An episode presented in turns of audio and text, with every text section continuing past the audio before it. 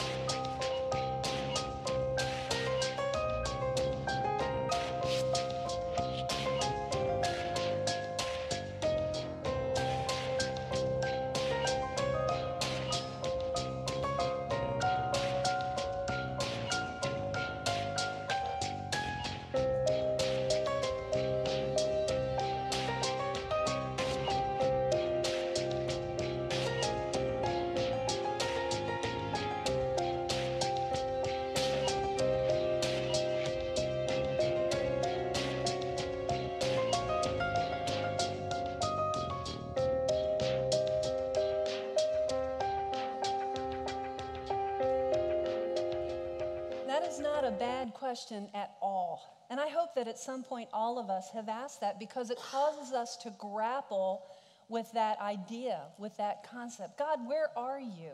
And like Veggie Tales say, when I'm scared. And uh, where are you? Where were you on 9 11? Where are you when my child died? Where are you when I'm being sexually assaulted? God, where are you? Why are you not coming through for me? It's a, t- it's a tough question. But here's the thing I was reminded with my devotional that morning that God isn't the one that's missing. It really is the picture that we've drawn of Him that gets twisted. Our picture of Him gets twisted when He doesn't seem to come through the way that we think He should or that it seems right. I mean, it's only logical, God. I mean, you see this happening. Why would you not intervene at that point when He's not doing what we think He should do? When we just don't feel Him, our human minds conclude, well, you must not care. You must not be there. It's normal for us. But it's not in His character to go missing. And we're going to talk about that. It is not in His character to go missing. God wants us to know who He really is. He doesn't want us to have this picture of who we've made up in our mind and just who we want Him to be, but He wants us to know who He really is. And what happens is, is we look at Him through the lens of our unmet expectations or our wants, and we really create in our imagination a picture of a little g God and our God becomes much smaller. And then he doesn't come through the way that we want him to. Now, throughout the Bible, we always have to go back to the Bible. Throughout the Bible, God is very, very present. He's present. And through the prophet Isaiah, God said this He said, Can anybody hide from me? Am I not everywhere in the heaven and the earth? And King Solomon said this he said, The heavens, even the highest heavens, cannot contain you, God. he also said this He said, The eyes of the Lord are everywhere. They're looking on the evil and they're looking on the good. God is everywhere. The Bible makes it very clear that He's everywhere from cover to cover. The Bible tells us of God's omnipresence. Now, you won't find that word in the Bible just like you won't find the word Trinity in the Bible, but it's His character. It's a characteristic of Him. Omni means without any limits of time and space.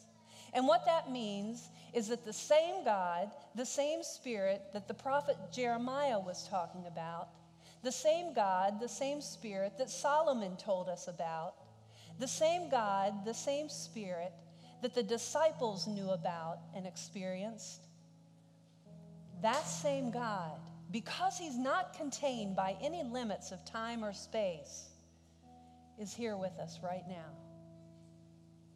The same one. Our minds can't grasp that. But we can enter into his presence and we can become aware of his presence. I was walking yesterday, the day before, and it was scorching hot out there, even in the morning. And as I was walking, it was really hot. And this wind came up. It was warm, but it was wind. Now, I could not see that wind, but I got to tell you, it was really, really refreshing. And God's Spirit is the same. And when we welcome him, when we usher him in and say, God, you are so welcome here, he smiles and he's pleased. So you can stay seated if you want to, or you can stand and worship. But what I'd like for us to do is just welcome and become very aware of God's presence that was in the Garden of Eden, that was with Jeremiah and Jesus. Let's stand together and welcome his presence.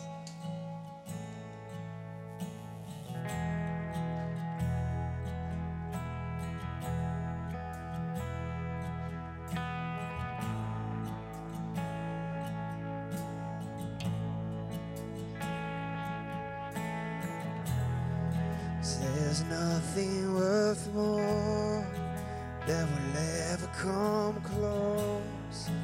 Nothing can compare. You're our living hope.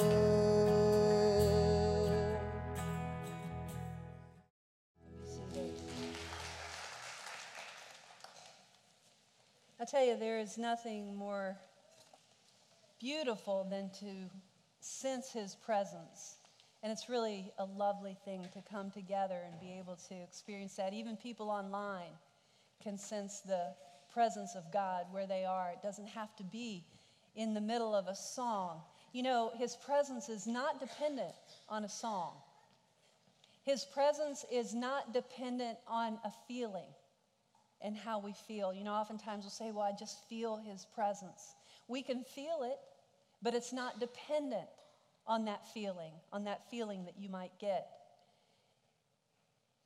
It, it's dependent on the truth of God's character, who He really is, not who we tend to make Him out to be. You know, research has shown that our picture of God came out of the University of Michigan years ago, and it stands true still today.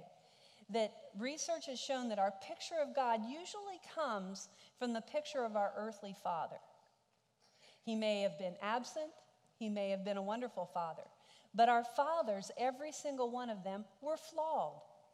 And oftentimes we make our picture of God out to be of someone in our life that we've kind of drawn a picture and we, we don't even realize how much we're projecting that picture onto God.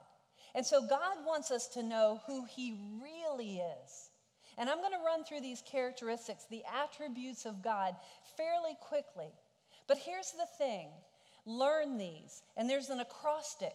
You know, when I took my state boards, I learned everything by acrostics. I'd make the first letter of something, of a sentence, and I would be able to just spout out a lot of information. Well, I've got an acrostic for you here for the attributes of God, and it's called Wish to Floss Jim Ego.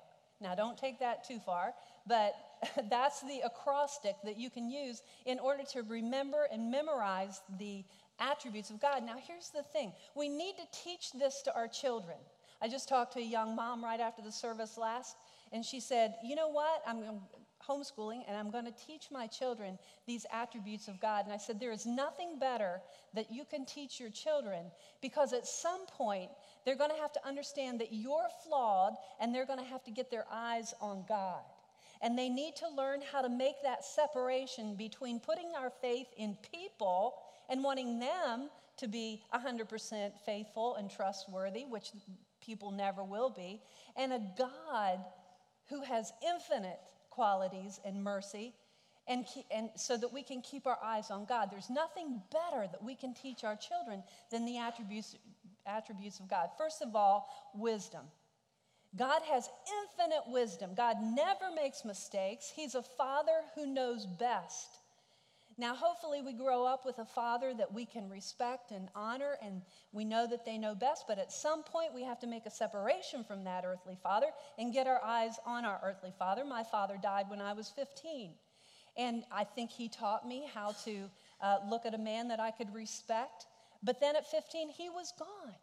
So much of my life, I sort of felt like God was gone because I had been abandoned as a 15 year old and uh, I knew God was there and I knew my Father was in heaven, but I didn't even realize how much I had incorporated into my life that God loved me because my Father loved me, but He just really wasn't there to, you know, wasn't really personal, and I just drifted away from Him. So we need to understand that God's wisdom is, is um, He knows best and that it's impossible for us to ever understand how he makes his decisions and what his ways are. So we need to give that up. We'll never understand him, but we can trust him. Infin- infinitude. God has no boundaries, can't measure him, can't contain him in time. Like I said, he was at the beginning of time. He was with the prophets, he was with Jesus, he was with the disciples. He's here with us today. We'll never understand that, but he goes on for infinity. Infinity and beyond. Remember? Buzz. The S is for sovereign. Sovereign, uh, you know, uh, like with Patrick, we look at the news and we think, man, this world is going haywire. Don't we think that? We have conversations all the time about, are you kidding me that this is what's going on? But here's the thing God is still in control. Now, isn't there some comfort in that? I don't care how far out of whack it looks like our world is getting, God is still in control because He's sovereign. The H is for holy, He's majestic. His perfect purity sets Him apart from all of us, all creatures here below. He has no sin, He has no um, evil thoughts in Him. The T is for Trinity, and what are the three parts? Well, they're not parts, they're all one. The Father, but they're all God, aren't they? We can't understand that, but that's who our God is. The O is for omniscience. Say that omniscience. Yeah, it's not omniscience, it's omniscience. Say it again. Um, I like that shh in there. That's why I had you say it. Omniscience, and that means that He's all knowing. Now, this might scare some of us, some of you, but it is impossible to hide anything from Him. He knows everything about you. He knows that thought that you have. He knows everything. He knows even how many hairs are on your head. He knows every detail about every single one of us. Omniscient, He's all knowing. He's faithful. Everything, everything that God promised is guaranteed. If there's a promise in the Bible and you have given your life to God, to, to Christ, those promises are guaranteed. I have, I've had two promises that I have lived by in the last six months. Two promises. The first one is No weapon formed against me shall prosper. I've needed that one. And the second one has been He holds me in His righteous right hand. I am safe. I am safe. I may be harmed from this world, but nothing can touch my soul because I'm living in the promises of God. He is faithful to me. He has been faithful to me. He has kept me, and He's kept me safe. And uh, we can live by those promises. They are guaranteed. He is faithful. L is for love. God is love. You know, the well being of every single one of us is His primary concern. He's not off doing something more important. Every single one of us are His major concern. Everything that you're going through in your life, every bit of well being for every single one of us is His primary concern. That's what He's doing 24 7 because He cares about us. Omnipotence means that He's all powerful. S is for self existence. God has no beginning, no end. It's impossible to understand that. He just simply exists. And science and people try to keep figuring Him out. And what we do is we bring this infinite God down into the understanding of a finite mind. And we make God so small. We make him so small because we try to understand him. We will never understand his ways. If we could just give that up and connect with his attributes and connect with his character and live by accessing what he has into our life. And self sufficient is the other S. God doesn't need our help. Did you ever think about that? He doesn't need our help, but here's the beauty of God He wants our help. He's willing to partner with us and allow us to accomplish His purposes on this earth. I hope that you are accomplishing His purpose on this earth because if you are, you are connecting to the, infin- the infinitude God, the, the, the God of the universe. And He has allowed you to partner with Him to carry out His purpose on this earth. J is for justice. God is a just God, He just is. You know, you might want to get back at that person is that hurt you. Uh, you might want to try to bring justice. But you know what? That's only going to destroy you because God balances the scales. If we can hand it over to Him and surrender to Him and His will and His character, He'll balance the scales. I is for immutability. That means that God never changes. He's the same yesterday, today, and tomorrow. There's comfort in that. M is for mercy. He's actively compassionate. He will love on you. He'll bring about justice, but He will love on you. He is eternal. God has always been and He will forever be because He dwells in eternity. He's never surprised by anything. You know, you get blindsided and you go, oh my goodness, that never happens to God. He knows exactly what's going on. G is for goodness. He's full of goodness. He bestows blessings on all of those who will follow Him. And G is for gracious. That means that he is a grace giver, unlike that guy driving that black pickup truck that I pulled out in front of the other night. He didn't give me grace at all. I thought the redneck and buddy was going to get the crowbar out. in fact, I, I, was, I was at fault. I, you know, I was going to turn right, and like the whole intersection was clear. You know how that happens with all those lights changing and everything? And so I looked over here, and when I pulled out, I guess the light turned, and he came, boom, and he did not like that at all. And I said, Oh my gosh. I would have told him I was sorry, but as he pulled up alongside of us, he was still going off. And I, but he goes, I said, The redneck's coming out in you, isn't it? and, and, he said, Yeah. And uh, I saw him calm down, and so we turned into Dairy Queen and got a dip. we got us an ice cream cone. the man did not give me grace at all.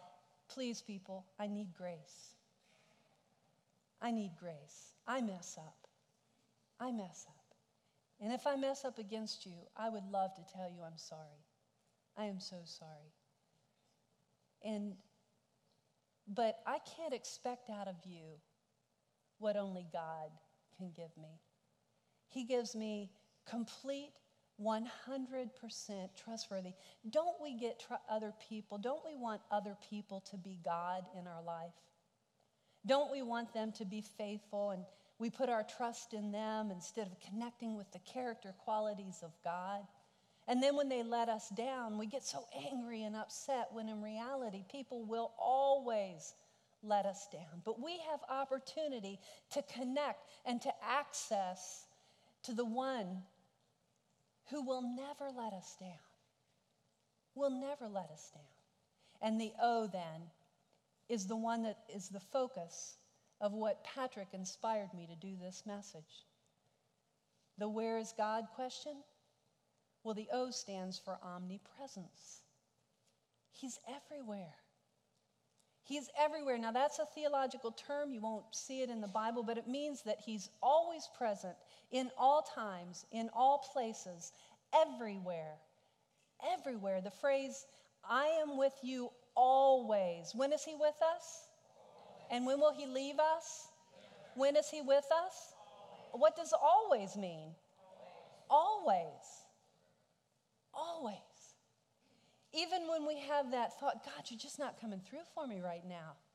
You're not just doing what I need you to do. I had a friend that uh, there's a scripture in the Bible that says, it, it says, Lo, I am with you always. And he said, That's why I never fly in an airplane. Lo, I am with you always. and so he said, I'm going to stay low. But, but God says, I'm even with you in that airplane. And He says, I am with you always. I don't care where you are, what's going. And when we can trust Him to know what He's doing and know what He's doing best, it changes everything for us when we're connecting with who He really is and not who just we want Him to be. That phrase is repeated 22 times in both the Old and New Testament. And when Jesus challenged his disciples to take that message to the entire world, including to us here today and beyond, he told them that he would be with us always.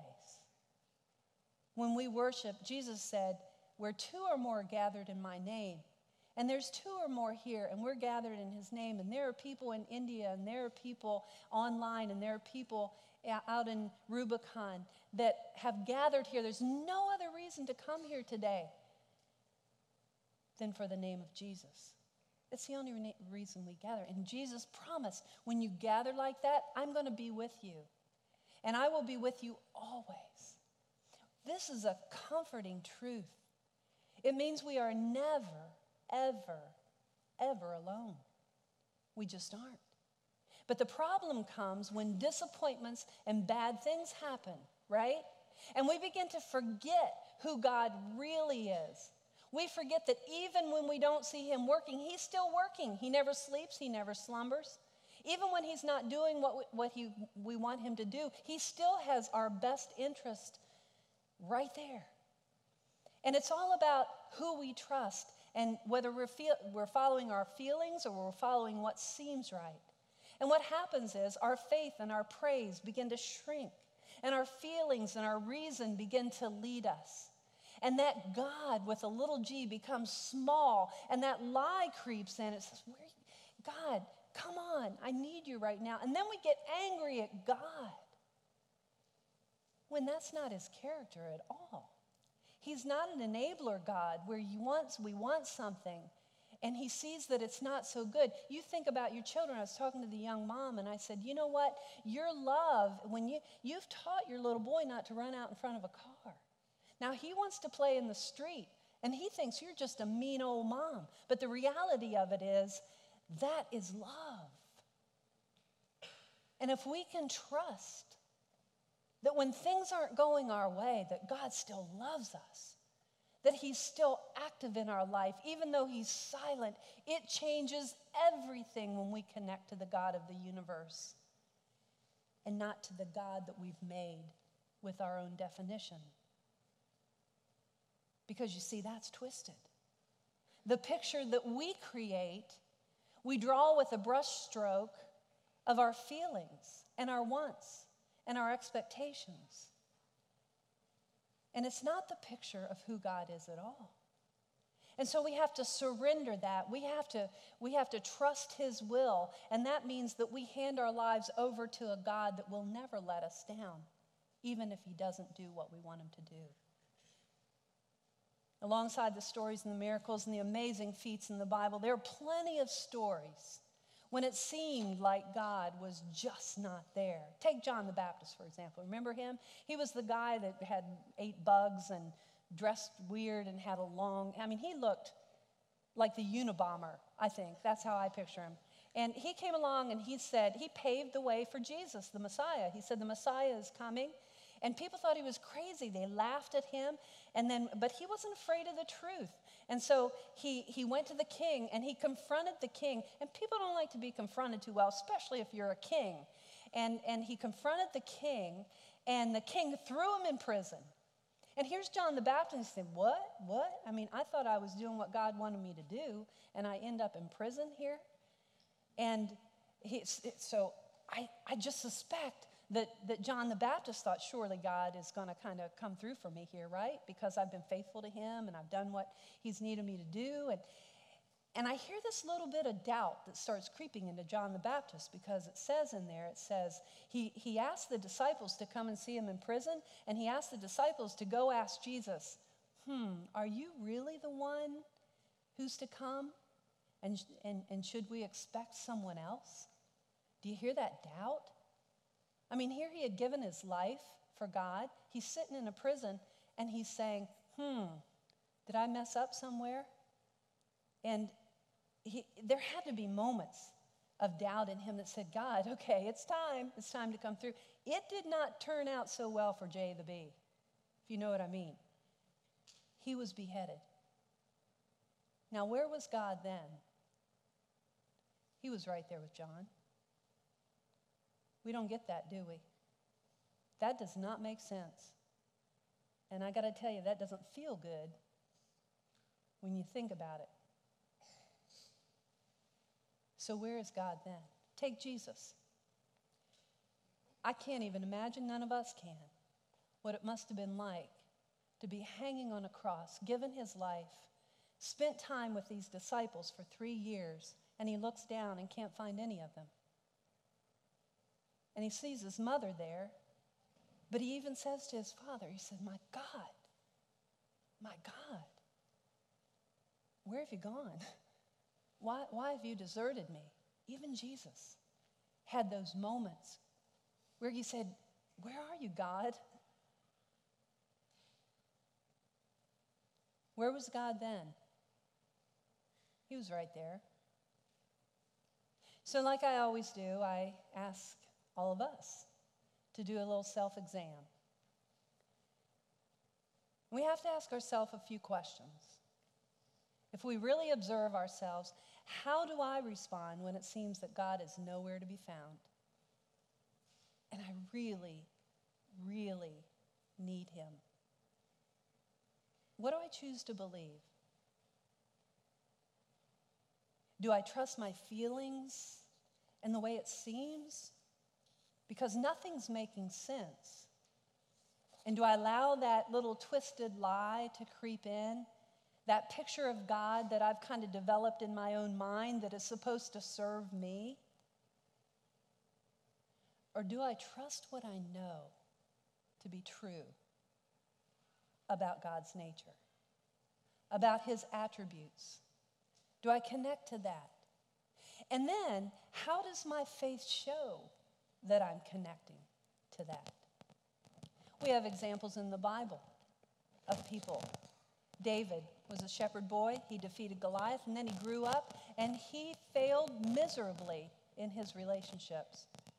And he was hunted down by King Saul. King Saul wanted to kill him. He was jealous of David. He wanted to kill him. There was lots of turmoil in David's life. And he had plenty of reason to question God's presence. Yet here's how he responded. He responded with confidence in God's true character. He said, Where can I go from you, Spirit? Where can I flee from your presence? If I go up to the heavens, you're there. If I make my bed in the depths, you're there. If I rise on the wings of the dawn, if I settle on the far side of the sea, even there, your hand will guide me. Do we have that kind of confidence in his presence, even when he's not doing what we want him to do? That's a true test of our faith.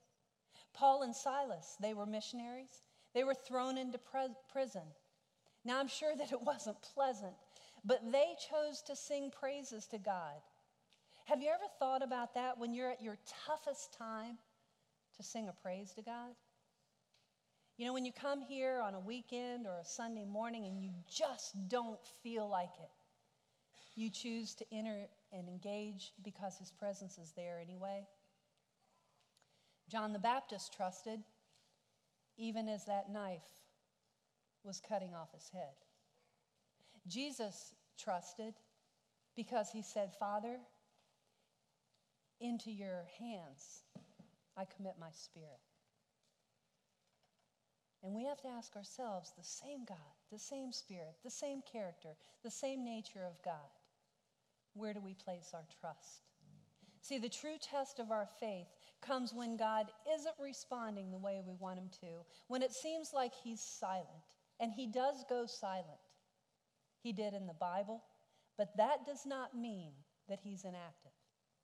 That does not mean that he still doesn't care about every single hair on your head, about every single thing that's going on in your life.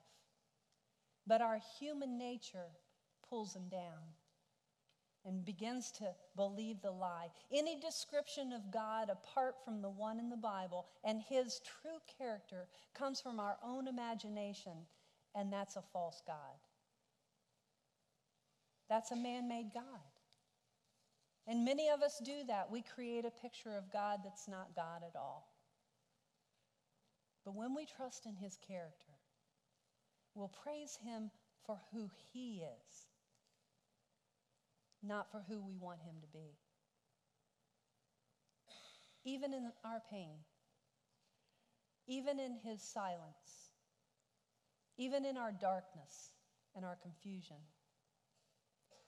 See, his peace is hovering above us, and it's looking for a place to land. And I believe it's someplace in that space between our feelings and reason and what makes sense and what we feel and who his true character is. And sometimes we just have to surrender and give up ourselves and our pictures that we draw in our own minds, that we've created, and connect with the infinite God that He is. We'll never understand it. We'll never understand His ways. Just like as little children, when we cried and complained that our father didn't or our parents didn't give us what we wanted. we learn that our Father knows best and we surrender our will to Him. See, it says that God will keep every promise. His omnipresence guarantees that I am never, ever alone. And it says in Psalms that God is our refuge and our strength, an ever present help in trouble. That means that I can hide in Him, that no weapon formed against me will touch my soul. And I can take that to the bank. And that He'll be my strength when I am so weak. He will be strong. That's a guarantee. Be comforted with that. Be encouraged. We can connect with the King of the universe. So this week, it just seemed like my life was in turmoil, and I really engaged and entered in that space where I let go of the pictures that I've made, my feelings, my reason, trying to get God to do what I wanted Him to do, and I just worshiped. Sometimes I walked, I, I, I meet Him when I walk, and I don't walk for exercise, I just simply walk to go to that space. And sometimes I listen to music, but sometimes I don't. And, and I just really, it takes energy and effort to give up my own thing and to connect with Him. And this is one of the songs that I just played over and over and over again this week.